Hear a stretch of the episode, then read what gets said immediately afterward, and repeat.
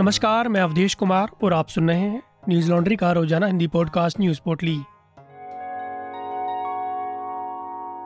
आज है 19 सितंबर, दिन सोमवार। रविवार देर रात पंजाब के मोहाली स्थित चंडीगढ़ यूनिवर्सिटी में छात्रों द्वारा यूनिवर्सिटी प्रशासन के खिलाफ जमकर प्रदर्शन हुआ।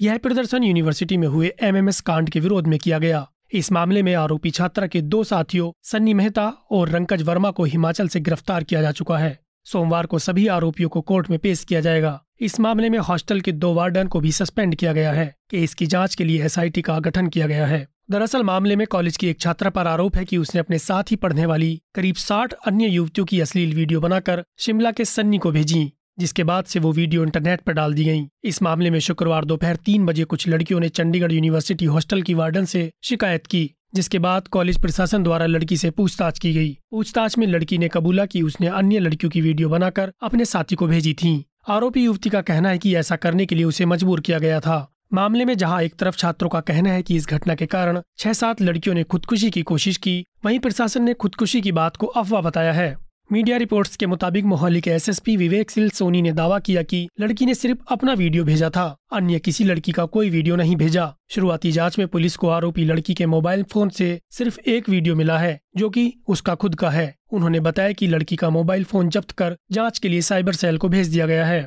मामले में रविवार को स्टूडेंट्स द्वारा प्रशासन के विरुद्ध प्रदर्शन किया गया। छात्रों का आरोप है कि कॉलेज में सुरक्षा के इंतज़ाम ठीक नहीं है। मामले में शिकायत के बाद भी कार्रवाई करने में लापरवाही की गई। प्रदर्शन के दौरान कुछ गाड़ियों में तोड़फोड़ की गई, जिसके बाद पुलिस ने स्टूडेंट्स पर लाठीचार्ज किया।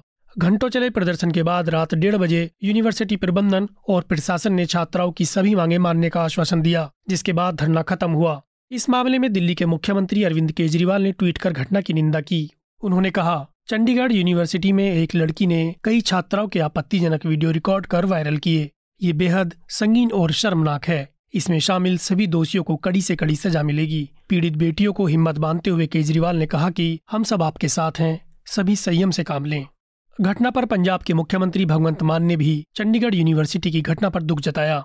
उन्होंने ट्वीट किया, यह घटना दुखद है, बेटियाँ हमारी शान हैं। घटना की उच्च स्तरीय जाँच के आदेश दिए गए हैं। इस मामले में जो भी दोषी होगा, उनके खिलाफ सख्त कार्रवाई की जाएगी। वहीं पंजाब के पूर्व मुख्यमंत्री अमरिंदर सिंह ने भी चंडीगढ़ यूनिवर्सिटी की घटना का विरोध किया, उन्होंने ट्वीट कर कहा, बेटियों की सुरक्षा हमारी प्राथमिकता है। उम्मीद है कि पंजाब पुलिस इस मामले में दोषियों को पकड़कर कठोर सजा दिलाने में उदाहरण पेश करेगी। फ़िलहाल इस मामले में आरोपी पुलिस की गिरफ्त में है और आगे की जाँच जारी है।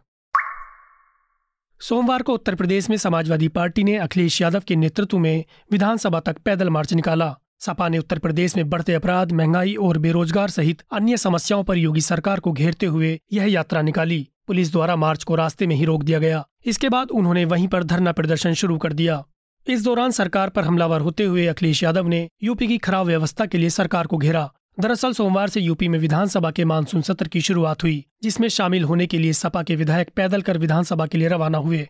यह मार्च सुबह दस बजे विक्रमादित्य मार्ग स्थित सपा कार्यालय से शुरू हुआ, जिसके बाद विधानसभा और विधान परिषद में भी मार्च किया गया। इस दौरान अखिलेश यादव के अलावा वरिष्ठ नेता राम गोविंद चौधरी अपने कार्यकर्ताओं के साथ अलग सड़क के किनारे पर बैठे।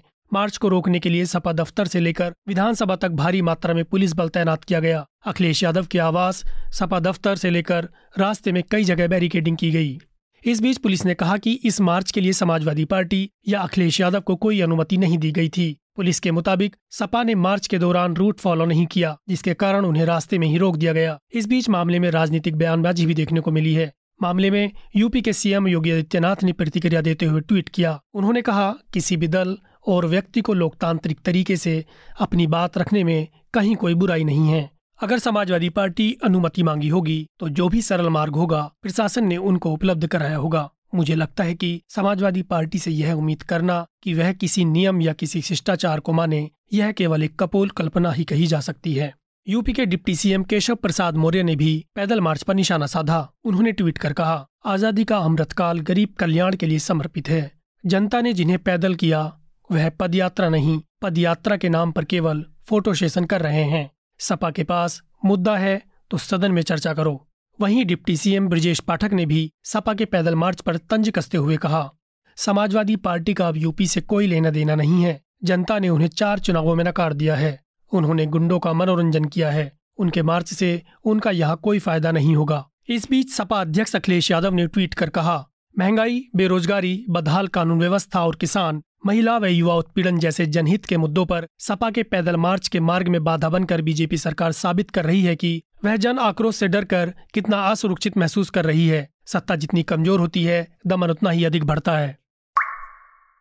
सोमवार को बिहार के मुजफ्फरपुर में आईसीआईसीआई बैंक में दिन दहाड़े लूटपाट की घटना को अंजाम दिया गया, जिसमें तीन हथियारबंद बदमाशों ने बैंक में घुसकर लगभग पंद्रह लाख रुपए की लूट की। यह घटना गोबरसाही इलाके की है। मौके पर पहुँची पुलिस मामले की जाँच कर रही है। मीडिया रिपोर्ट्स के मुताबिक बैंक की डिप्टी ब्रांच मैनेजर ने बताया, सोमवार सुबह जैसे ही हम बैंक पहुँचे, वैसे ही तीन बदमाशों ने हथियार के दम पर हम सभी को बंधक बना लिया। फिर बैंक में रखा पंद्रह लाख रुपए कैश लेकर बदमाश मौके से फरार हो गए। लूट की ये पूरी वारदात सीसीटीवी कैमरे में कैद हो गई।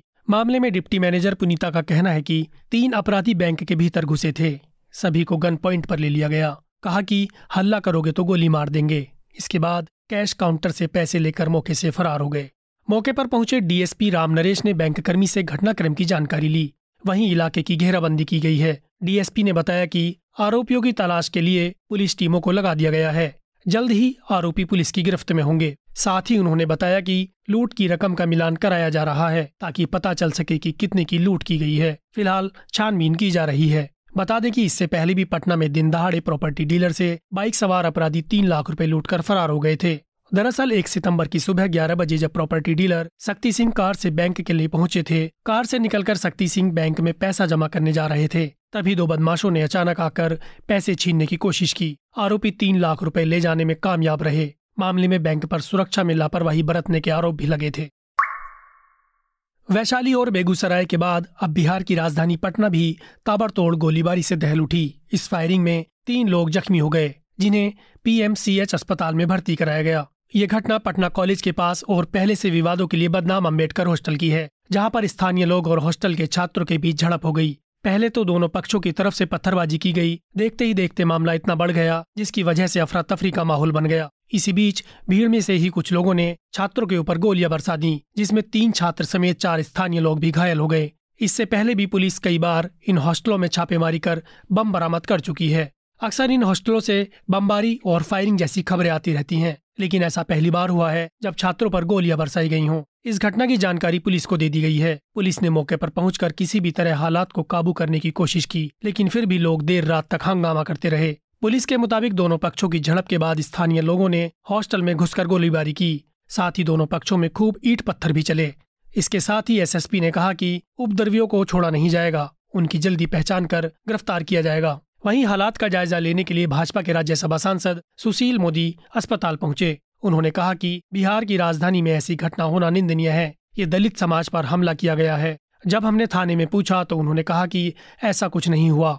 इस मामले की जल्द से जल्द जाँच होनी चाहिए और दोषियों को जल्द ही गिरफ़्तार किया जाए। इससे पहले भी बेगूसराय और वैशाली जैसी जगहों पर ऐसी घटनाएँ सामने आ चुकी हैं। बिहार की वैशाली में कुछ बाइक सवार लोगों ने अंधाधुंध गोलीबारी की थी। अपराधियों ने कई राउंड फायर किए थे। सूचना मिलते ही पुलिस मौके पर पहुँची, लेकिन जब तक अपराधी भाग चुके थे, इसके अलावा बेगूसराय में कुछ अपराधियों ने गोलीबारी की थी। बदमाशों ने दस लोगों को गोली मारी थी, जिसमें एक व्यक्ति की मौत भी हो गई थी। अमेरिका में रेनो एयर रेस के दौरान एक जेट क्रैश हो गया, जिसमें एक पायलट की मौत हो गई। अमेरिकन स्टेट नेवादा में जेट रेस का आयोजन किया गया था, जिसमें तकरीबन एक जेट्स ने हिस्सा लिया। इस रेस में एक साथ कई जेट्स ने उड़ान भरी, लेकिन उसी दौरान एक जेट अचानक से ज़मीन पर आ गिरा, जिस वजह से उसमें भयंकर आग लग गई और एक पायलट की मौत हो गई। रेनो एयर रेस एसोसिएशन के चेयरमैन ने इस हादसे पर दुख जताते हुए कहा कि इस रेस में एक जेट्स ने हिस्सा लिया था। जिसमें एक सौ छप्पन पायलट मौजूद थे। एयर रेसिंग के तीसरे लैप के दौरान एक जेट अचानक से ज़मीन पर आ गिरा। ज़मीन पर गिरते ही उसमें भयंकर आग लग गई, जिसकी वजह से एक होनहार पायलट की मौत हो गई। इस हादसे की अभी वजह पता नहीं चल पाई है, लेकिन इसकी जाँच जारी है।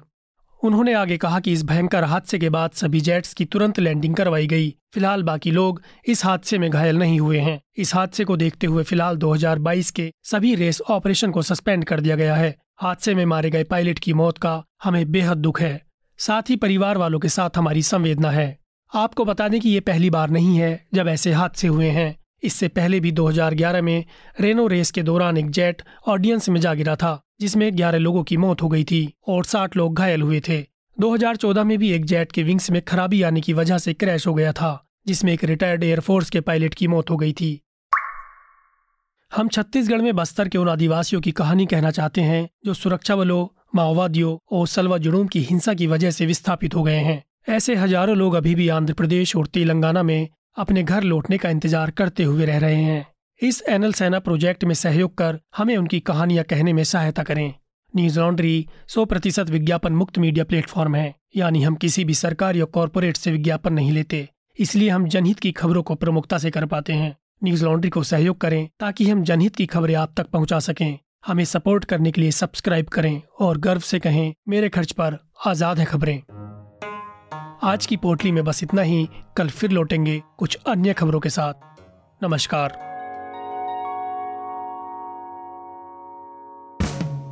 न्यूज़ लॉन्ड्री के सभी पॉडकास्ट ट्विटर आई और दूसरे पॉडकास्ट प्लेटफॉर्म पे उपलब्ध हैं। खबरों को विज्ञापन के दबाव से आज़ाद रखें। न्यूज़ लॉन्ड्री को सब्सक्राइब करें।